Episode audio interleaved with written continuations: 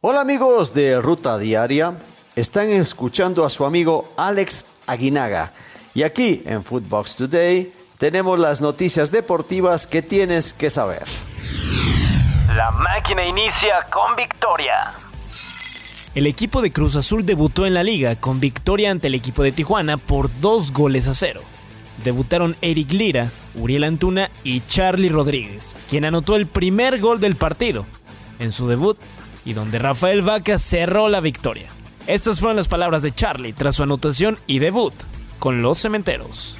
No, muchas cosas, muchas cosas, como lo dije, eh, que había sido una decisión difícil, pero que no me había equivocado al venir acá, así que, que bueno, en ese grito lo saqué todo. No, obviamente, digo, todos mis goles y, y mis logros son para, para mi familia, que siempre está atrás de mí, apoyándome, mi novia, mi coach, todos ellos que son parte importante para mí, así que para todos ellos y obviamente la afición que desde el primer momento que sonó mi llegada para acá, solo recibí cosas buenas, así que agradecerles ahí. Rayados no puede con los gallos. El cuadro del Vasco Aguirre empató sin goles contra el equipo queretano en su debut del Clausura 2022. Esto dijo Javier Aguirre después de empatar con Querétaro en el encuentro. Llegamos y no la metemos. Eh, hoy hasta un penalti se nos negó, entonces no, no, nada más que seguir trabajando, seguir intentando, seguir tirando balones, tirando de fuera, llegadas al área. Real Madrid le pasa por encima al Valencia. El cuadro merengue no tuvo ninguna complicación para derrotar 4-1 al cuadro de Valencia con una gran actuación de Vinicius y Benzema, quienes se destaparon con doblete. Son líderes de España con 49 unidades. Esto dijo Carleto tras la victoria. El partido fue completo, hemos tenido un poquito un, mm, algún problema al, al principio porque no, sé, no, no, no, teníamos una buena vigilancia defensiva, nos han encontrado algunas contras, pero después de 30 minutos hemos cogido el larguero con, con, con Modric, hemos creado muchísimas oportunidades. Eh, eh, al final merecido de ganar. Al Barça le explota una granada. Los culés siguen dando tumbos en la Liga Ibérica. Ahora empataron 1 a 1 contra el Granada, club que les arrebató la igualada sobre el final del encuentro. Luke de Jong puso la ventaja para los culés y Puertas el empate al minuto 90.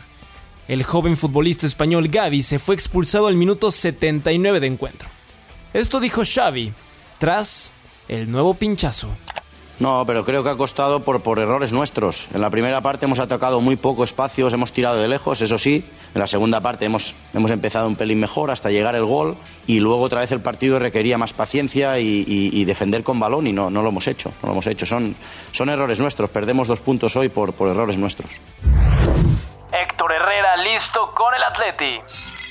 El mexicano ya superó todos los problemas de COVID-19 y entrenó al parejo de sus compañeros con miras al juego frente al Villarreal. Pumas debuta con victoria.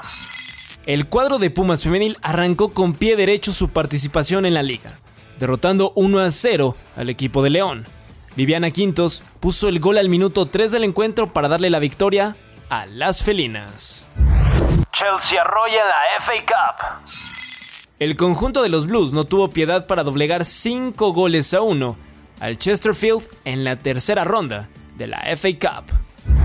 Tecatito vuelve al 11 del Porto. Jesús Corona de a poco recupera protagonismo con el equipo del Porto.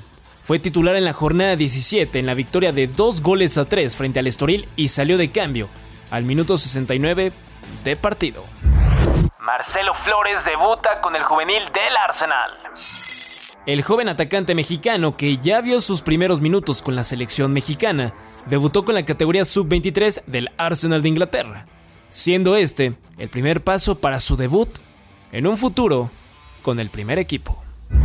Serie A limita el aforo. Tras una asamblea extraordinaria, la Serie A aprobó la reducción de aforo en los estadios a 5.000 espectadores. Esta reducción se aplicará en la jornada 22 y 23 a finales del mes de enero en Italia. Esto fue Footbox Today.